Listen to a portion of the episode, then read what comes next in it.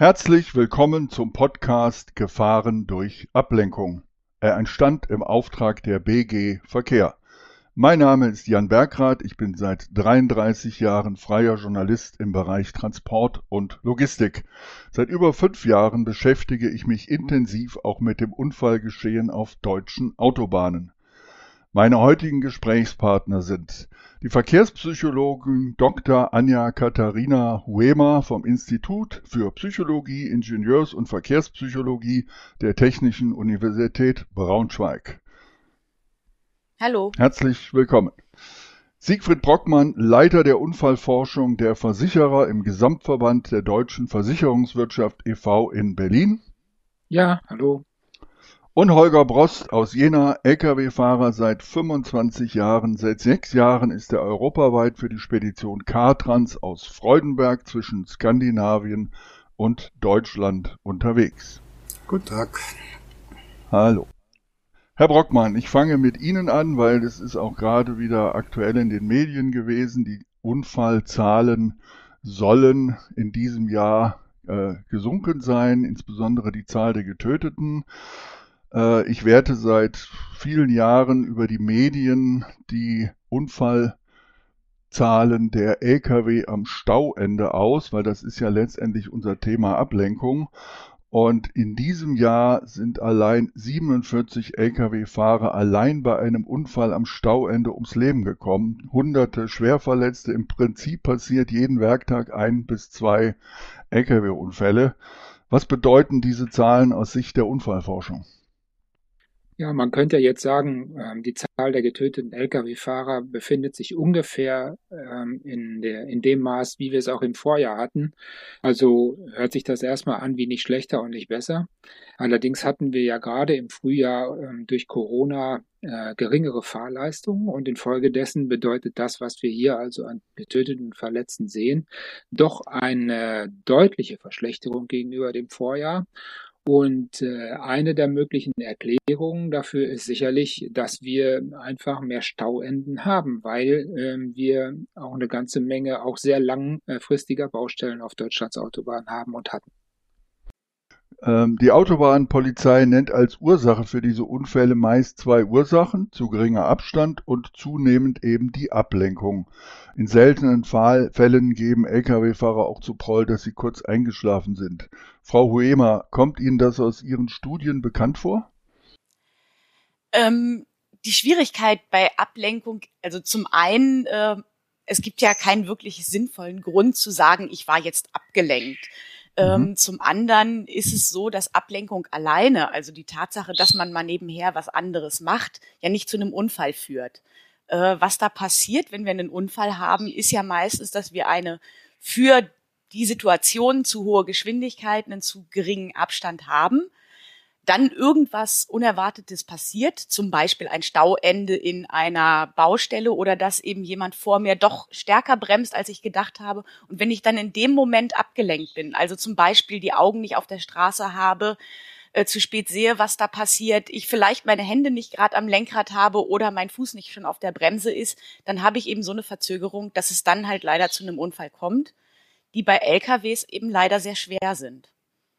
Ja, Holger, du fährst seit 25 Jahren europaweit Lkw. Ähm, hat sich aus deiner Sicht, äh, insbesondere in Deutschland, wir sind ja das größte Transitland Europas, ähm, das, das Gefühl eingestellt, es passieren mehr Unfälle, es gibt mehr Staus. Wie, wie ist deine Erfahrung aus der Praxis?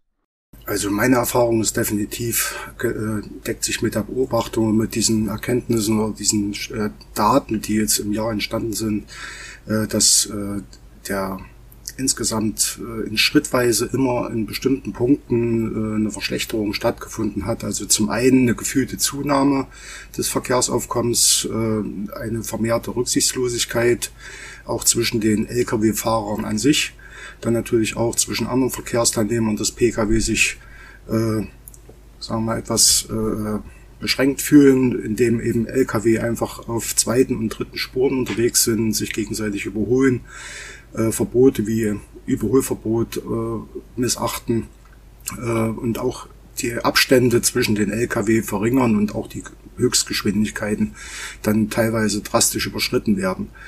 Und äh, da spürt man schon eine Zunahme von äh, so Gefährdungspunkten, denke ich mal. Glaubst du denn, dass äh, viele Unfälle eben passiert? Du schaust ja auch in Fahrerhäuser rein, ähm, weil Fahrer abgelenkt sind? Das konnte man schon lange Zeit beobachten, weil eben äh, durch verschiedene Maßnahmen auch teilweise die Langeweile der Fahrer äh, zunimmt. Äh, wenn, wenn, man jetzt nur Strecke fährt, am Tag 500, 600 Kilometer mit einer kurzen mhm. Pause zwischendurch und das auch sehr eintönig werden kann, äh, dass man natürlich dann sich irgendeine Ablenkung sucht.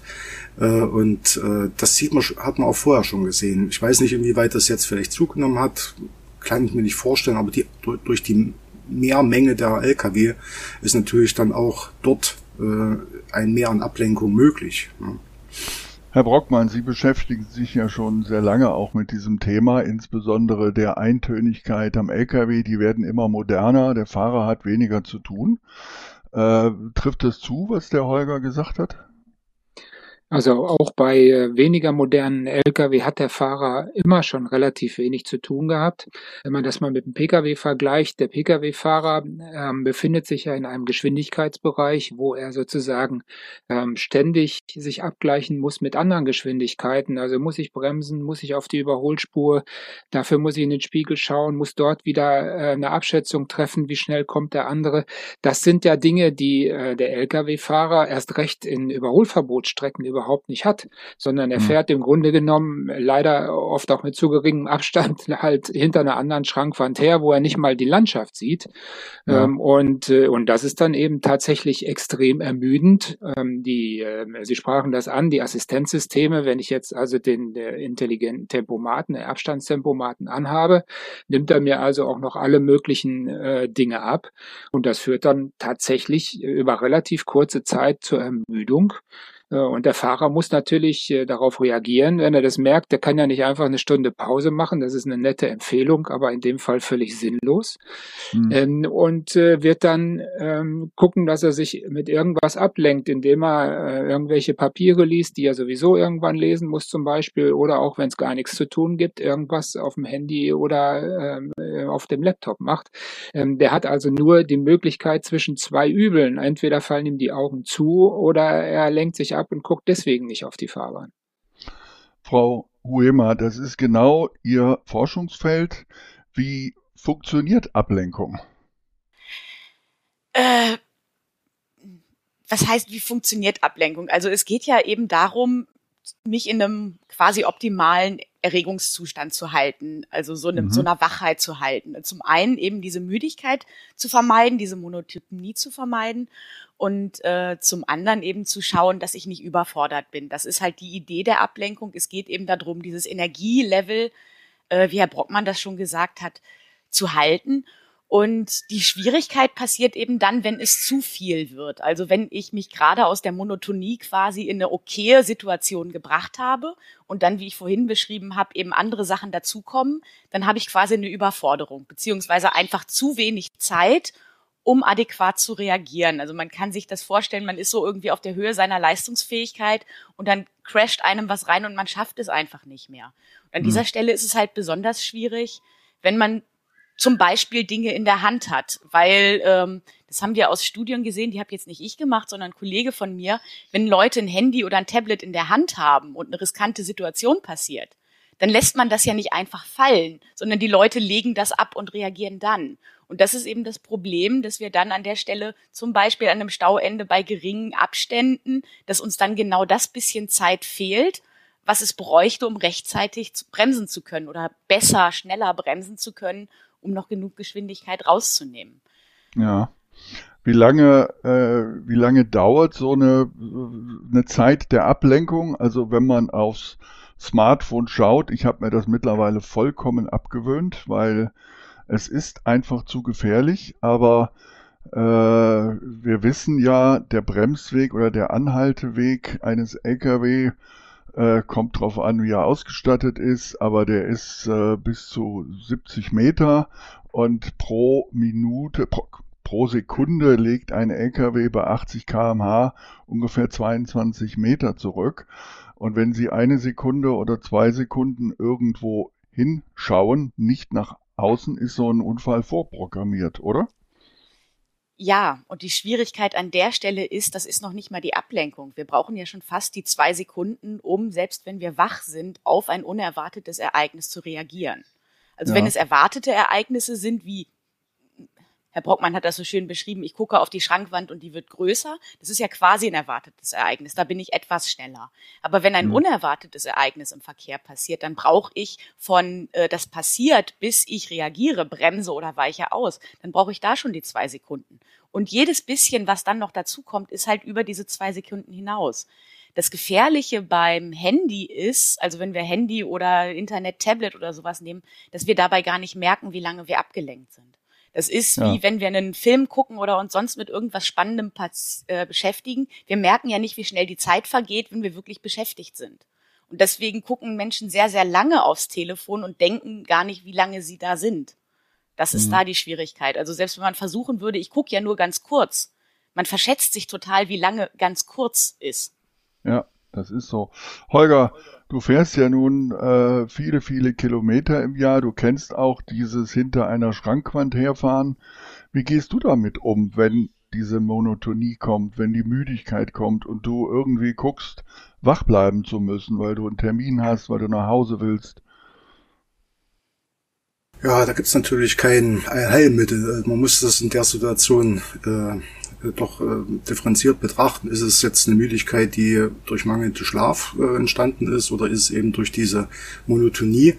Und ich versuche natürlich diese Monotonie im Fahrerhaus etwas äh, zu dämmen, indem ich zum Beispiel mir Hörbücher anhöre, äh, die auch ein bisschen Mitdenken verlangen, also vielleicht ein spannender Roman oder ein Krimi oder ähnliches und äh, kann mir dadurch natürlich schon äußerlich ein bisschen Input holen, der mich aufmerksam bleiben lässt. Ja. Also mir geht's so, es wird natürlich auch jeder andere äh, anders empfinden und dadurch äh, schaffe ich es eigentlich immer wieder, beziehungsweise dieser Gefahr der, der Ermüdung oder der, durch die Monotonie eben bis aus dem Weg zu gehen. Frau Huemer, äh, das den Ball nehme ich auf. Einen Podcast über Ablenkung während der Fahrt zu hören, führt nicht automatisch zur Ablenkung, sondern hält die Leute wach, oder? Jein. Ähm, Also, es ist so, dass, dass es Dinge gibt, die ganz, ganz schlimm sind und das ist Hände, Füße, äh, Augen besetzt zu haben. Also das ist, glaube ich, sehr einsichtig. Wenn wir uns so den Menschen als Baukasten vorstellen, Augen können nur in eine Richtung gucken, eine Hand kann nur zu einer Zeit an einer Stelle sein. Ähm, wenn das nicht, wenn das belegt ist, kann ich das nicht fürs Fahren nutzen. Das kann man jetzt aber sich auch kognitiv überlegen. Ähm, also das, was im Gehirn passiert, auch da ist es so, dass wir irgendwo dann doch eine Stelle haben, an der wir aufpassen müssen, dass die nicht belegt ist. Äh, und das könnte man jetzt so eine kognitive Ablenkung nennen. Die ist weniger gefährlich als dieses visuell manuelle, also weggucken, äh, die Hände woanders haben. Aber sie ist auch da. Was wir halt sehen, ist, dass auch wenn man ähm, zum Beispiel, was ja erlaubt ist, übers Headset telefoniert oder zum, das würde ich jetzt gleichsetzen wie dem spannenden Podcast, dass wir trotzdem verlangsamte Reaktionen haben. Ja. Also das, mein, da passiert auch was und wir sind ein bisschen langsamer. Aber ja. es ist es ist allemal besser, als in der Hand, was in der Hand zu haben und wegzuschauen. Ja. Eine große Gefahr, äh, Herr Brockmann, ist ja die Tatsache, dass äh, kaum einer noch mit den Fahrern spricht, sondern die Botschaften kommen ja heute alle über Telematik, äh, die, die modernen Fahrzeuge haben äh, Touchscreens, um sie zu steuern, also nicht während der Fahrt, aber viele Elemente. Ähm, wenn also jetzt quasi so eine, so eine Aufforderung kommt, fahr noch schnell zu irgendeinem Lebensmitteldiscounter und lade da was ab oder hole was, das ist auch eine Gefahr, oder? Weil in dem Moment schaut der Fahrer ja da drauf. Ja, also Sie äh, haben schon eben so nett gesagt, also nicht während der Fahrt. Natürlich macht man das während der Fahrt.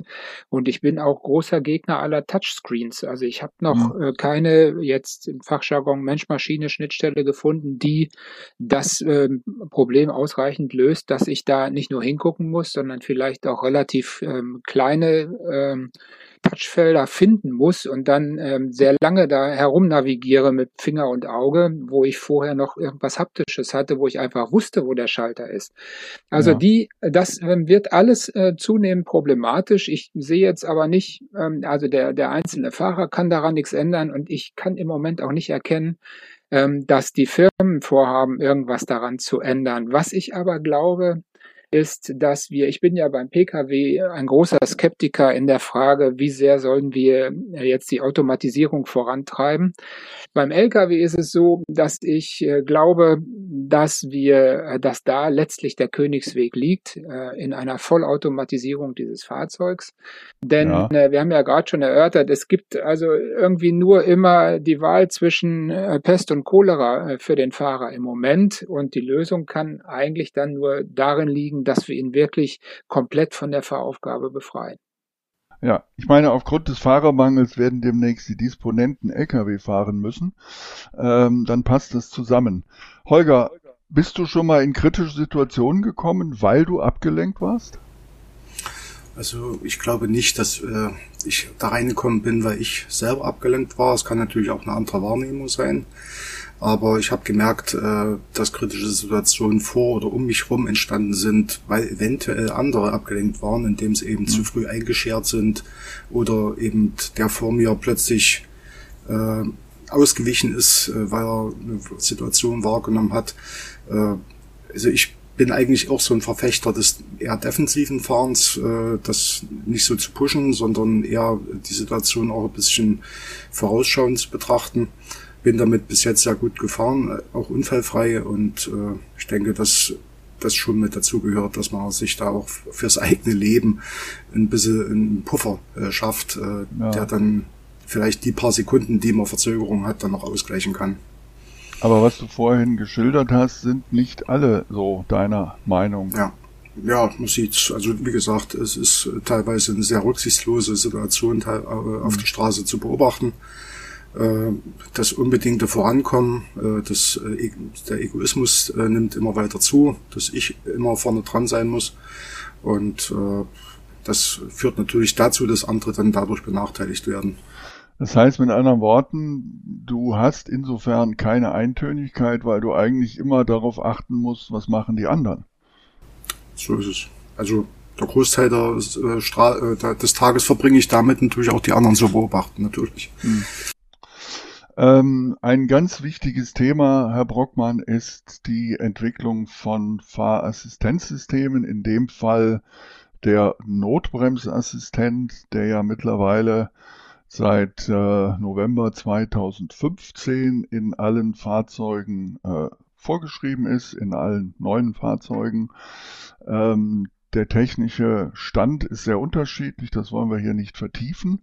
Aber grundsätzlich die Frage erstmal, können Fahrerassistenzprobleme helfen, wenn der Fahrer abgelenkt war? Ja, absolut. Also der, das Schöne am Notbremsassistent und einigen weiteren Assistenten ist ja, dass sie eben für den Fahrer gar nicht existieren im normalen Alltag. Das heißt, ich kann den nicht einpreisen. Also anders als der Abstandsregeltempomat, der mir ja tatsächlich eine Aufgabe der Beobachtung zum Beispiel und der Geschwindigkeitsregulierung gegenüber dem Vordermann abnimmt, macht der Bremsassistent, ähm, solange ähm, also keine kritische Situation entsteht, ja einfach nichts.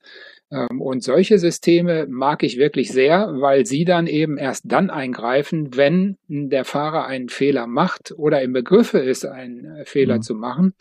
Äh, und, äh, und da sind die auch absolut segensreich. Natürlich auch, wenn wir jetzt noch mal kurz doch technisch reingehen, indem sie ja dem Fahrer auch die Möglichkeit lassen, selbst zu agieren, weil sie ja zunächst warnen. Ich gebe gerne zu, ja. die Zeiträume sind extrem knapp.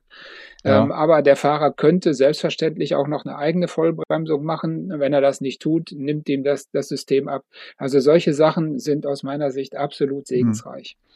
Frau Emer, das ist genau das Problem, was ich jedenfalls auch immer wieder beschrieben habe, weil es so knapp kalkuliert ist, dass der LKW ohne den Fahrer dazwischen unter idealen Bedingungen, also bei trockener Fahrbahn, den LKW tatsächlich zum Stehen bringen kann. Also die Technik, die das kann. Jetzt sitzt aber der Fahrer dazwischen und äh, fährt hinter einer Schrankwand her und plötzlich warnt der Notbremsassistent und dann schreckt man hoch und dann müsste man eigentlich schneller sein als der Notbremsassistent. Ähm, wir haben leider, leider äh, sehr viele Unfälle, die passieren, weil der Fahrer dann in letzter Sekunde ausweicht oder versucht auszuweichen und dann passiert halt Folgendes, dann verliert die Radarkeule diese Schrankwand aus dem Kopf, aus dem, aus dem Auge quasi, und dann kracht er halt zur Hälfte rein. Ja, das ist genau das Problem. Und äh, auch hier, äh, Herr Brockmann, wir haben da schon drüber gesprochen, hier fehlt total die Aufklärung seitens aller Verantwortlichen, der Hersteller, der Politik, äh, an die Fahrer. Die werden draufgesetzt und wenn es dann kommt, wissen sie nicht, was sie tun sollen. Das ist doch eigentlich aus psychologischer Sicht ein GAU, oder? Ist es, auf jeden Fall. Also ähm, was, das ist auf jeden Fall auch kein Problem, was man mit Aufklärung äh, lösen kann. Also äh, man kann Menschen nicht sagen, mach keine Panikreaktion. Hm. Also kann man probieren, wird aber nicht funktionieren. Das würde bedeuten, dass diese Assistenten, auch wenn gelenkt wird, halt trotzdem weiter runterbremsen müssten.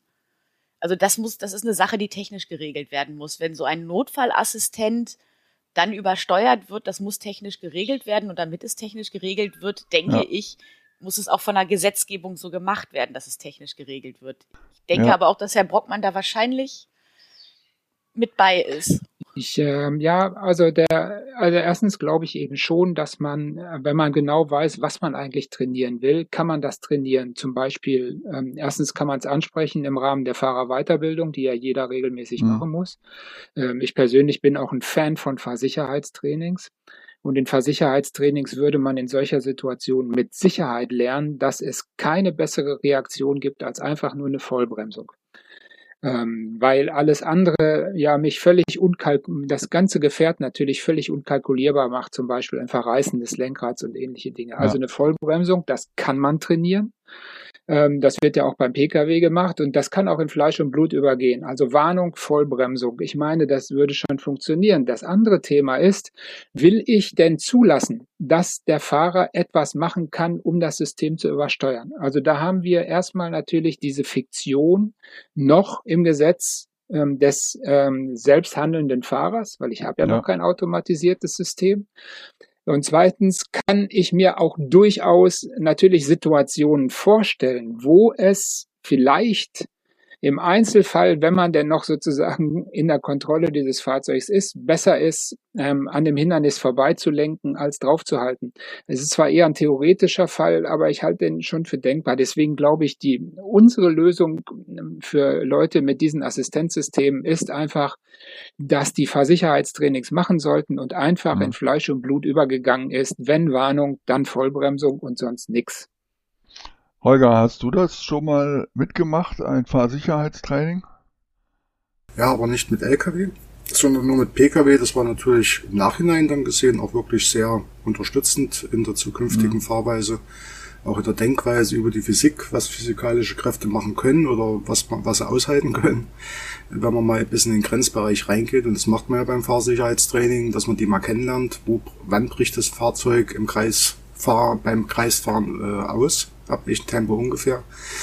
Ähm, aber mit dem LKW eben noch nicht. Und wir haben uns ja auch schon mehrfach über unterhalten darüber, äh, dass ich ja. das genauso sehe, dass äh, Fahrer in der Richtung sensibilisiert werden müssen, äh, wie verhalte ich mich äh, richtig. Und das kann man eigentlich nur im praktischen Bereich erfahren, weil man die Erfahrung machen muss, dass es auch funktioniert. Viele vertrauen nicht darauf.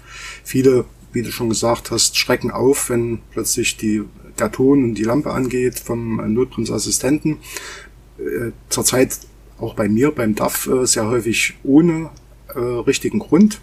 Es gibt eben einige Fehlermeldungen und äh, ja, und dann, dann führt das natürlich auch zu gewisser Unsicherheit und zu falschen Reaktionen. Und ich denke auch, wenn diese, diese Notbremsung automatisch erfolgt und, die Technik ist soweit, dass er diese Situation erkennen kann, äh, dann wird vielen viel geholfen.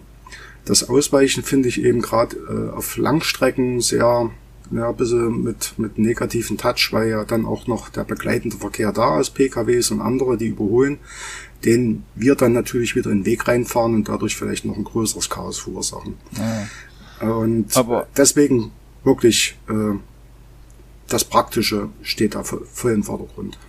Frau Emer, wenn Sie das hören, dass äh, es immer wieder Fehlermeldungen gibt und Sie dann äh, gleichzeitig wissen, dass an einer bestimmten Situation der Fahrer dann tatsächlich vertrauen muss, dass es jetzt die ja. richtige Meldung ist, das ist da auch äh, nicht wirklich zielführend.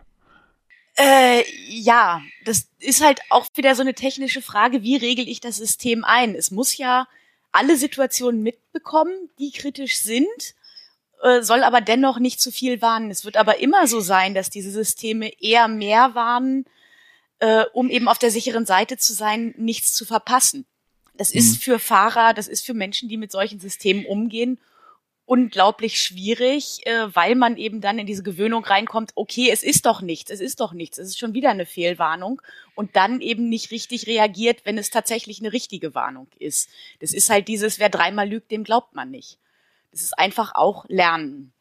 Ja, das ist ein sehr guter Ansatz. Ähm, Herr Brockmann, was können denn Unternehmen jetzt mal grundsätzlich, äh, gehen wir mal wieder zum allgemeinen Thema der Ablenkung, tun, um ihre Fahrer äh, vor möglicher Ablenkung zu schützen? Also Oder? Zu, ja, zunächst mal ist es ja so, ich glaube, die Frau Emer hat es auch schon gesagt vorhin, also nicht jede Ablenkung ist schlecht, ja, sondern da müssen hm. wir schon gut differenzieren, sondern es ist gerade umgekehrt so, wenn ich also besonders monotonen Arbeitsplatz habe, wie, wie diesen eben, dass ein gewisses Maß an Ablenkung ähm, auch erforderlich ist, um so eine gewisse Grundspannung zu bewahren. Die Frage ist also tatsächlich, ähm, wie bewerkstellige ich das so, dass ähm, die Verkehrssicherheit im Umkehrschluss möglichst wenig gefährlich, gefährdet ist. Und das heißt eben erstmal ganz klar, ich muss ähm, mir Dinge ausdenken, die ähm, dazu führen, dass ich jedenfalls immer auf die Fahrbahn schaue. Ähm, und da finde ich jetzt ehrlich gesagt, auch wenn das nicht hundertprozentig toll ist, das mit dem Hörbuch eine super Sache. Ja. Ähm, weil es immerhin, äh, weil wir haben, wir, es gibt keine optimale Möglichkeit. Das, ähm, das muss man einfach jetzt mal vorausschicken. Aber wenn ich es schaffe, meine geistige sozusagen Spannkraft aufrechtzuerhalten, indem ich irgendeine schöne Geschichte höre, und gleichzeitig dabei aber auf die Fahrbahn schaue, dann scheint mir das in Anbetracht der sowieso suboptimalen Möglichkeiten dort echt eine prima Sache zu sein. Frau Emer, wenn Sie das hören, frage ich Sie konkret, gibt es sichere Ablenkung? Nein. Und es ist tatsächlich ist es auch so, dass ich mich nicht nicht ablenken kann. Äh, wir Menschen reagieren auf Reize und das ist sehr wichtig und wir lassen uns ständig ablenken, wenn irgendwo etwas passiert, auf das wir vielleicht reagieren müssten. Hm. Ähm, das ist total das ist normal und ich halte ich halte auch das, ich halte auch das Hörbuch oder Musik hören oder sowas für eine wirklich gute Sache, weil ich eben dann wenigstens diese ganz schlimmen Dinge nicht habe. Und ja, ich muss mich wach halten, wenn, wenn es langweilig ist. Ich kann ja dann auch nicht einschlafen. Hm. Hm. Holger, ist, was machst eine du, wirklich um gute dich, Lösung. Was machst du, um dich wach zu halten? Wie, wie verrat uns mal ein paar Tricks. Nicht die Männertricks, aber die. die Insider-Tricks, ja. Also, äh, ja, das geht ja eigentlich schon in der Vorbereitung, äh, sagen wir, einer, einer Tagestour los, indem ich zum Beispiel erstmal ausreichend Schlaf habe und auch einen guten Schlaf, nicht nur so einen, so einen oberflächlichen, äh, dass, dass man sich eben einen Parkplatz sucht, der irgendwo ruhig ist. Und das hat man vielfach an Autobahnen nicht, wenn man parallel der Autobahn steht oder an stark befahrenen mhm. Landstraßen. Äh, man muss da schon auch seine Tour ein bisschen planen, dass man diesen, diesen ausreichenden Schlaf hat, auch rechtzeitig ins Bett gehen, dass man früh dann ausgeschlafen ist. Da ist schon mal sehr viel gewonnen. Ja, und dann äh, kommt natürlich ja, ab und zu ein paar Telefonate mit Kollegen und ähnliches dazu, äh, die dann äh, über den Tag passieren, dann eben Musik hören oder Radio, das Programm, dass man ein bisschen tagesaktuell informiert ist. Äh, das sind eigentlich so die wichtigen Schritte. Und natürlich, was, was ganz entscheidend auch ist, äh, dass ich die Fahrt so vorbereite, dass ich mich während der Fahrt alles so eingestellt habe, dass ich nicht mehr ablenken oder mich ablenken kann, indem ich zum Beispiel die Heizung nachregle, äh, einen anderen Radiosender äh, suche oder mich noch einschnallen muss, nachdem ich losgefahren bin. Das sind so mhm. Sachen, die man natürlich selber in der Hand hat, äh, diese Ablenkung während der Fahrt erst gar nicht zu schaffen. Ja. Wie ist es äh, jetzt mal es gab einen schrecklichen Unfall vor ein paar Jahren, da fuhr ein LKW aus einer Baustelle raus, dann kam die kurze Baustelle, der Stau danach und dann hat die Polizei den Fahrer gefunden und der hatte ein Bockwürstchen gerade im Hals stecken. Ähm, das Thema Essen und Trinken während der Fahrt, äh, Frau Wehmer, es ist auch wahrscheinlich eine grenzwertige Situation, oder? Ja, also die Schwierigkeit ist eben, ich habe was in der Hand. Es ist womöglich heiß. Wenn mir das runterfällt, erschrecke ich mich, bewege mich komisch. Äh, es ist eine Sache, die relativ lange dauert.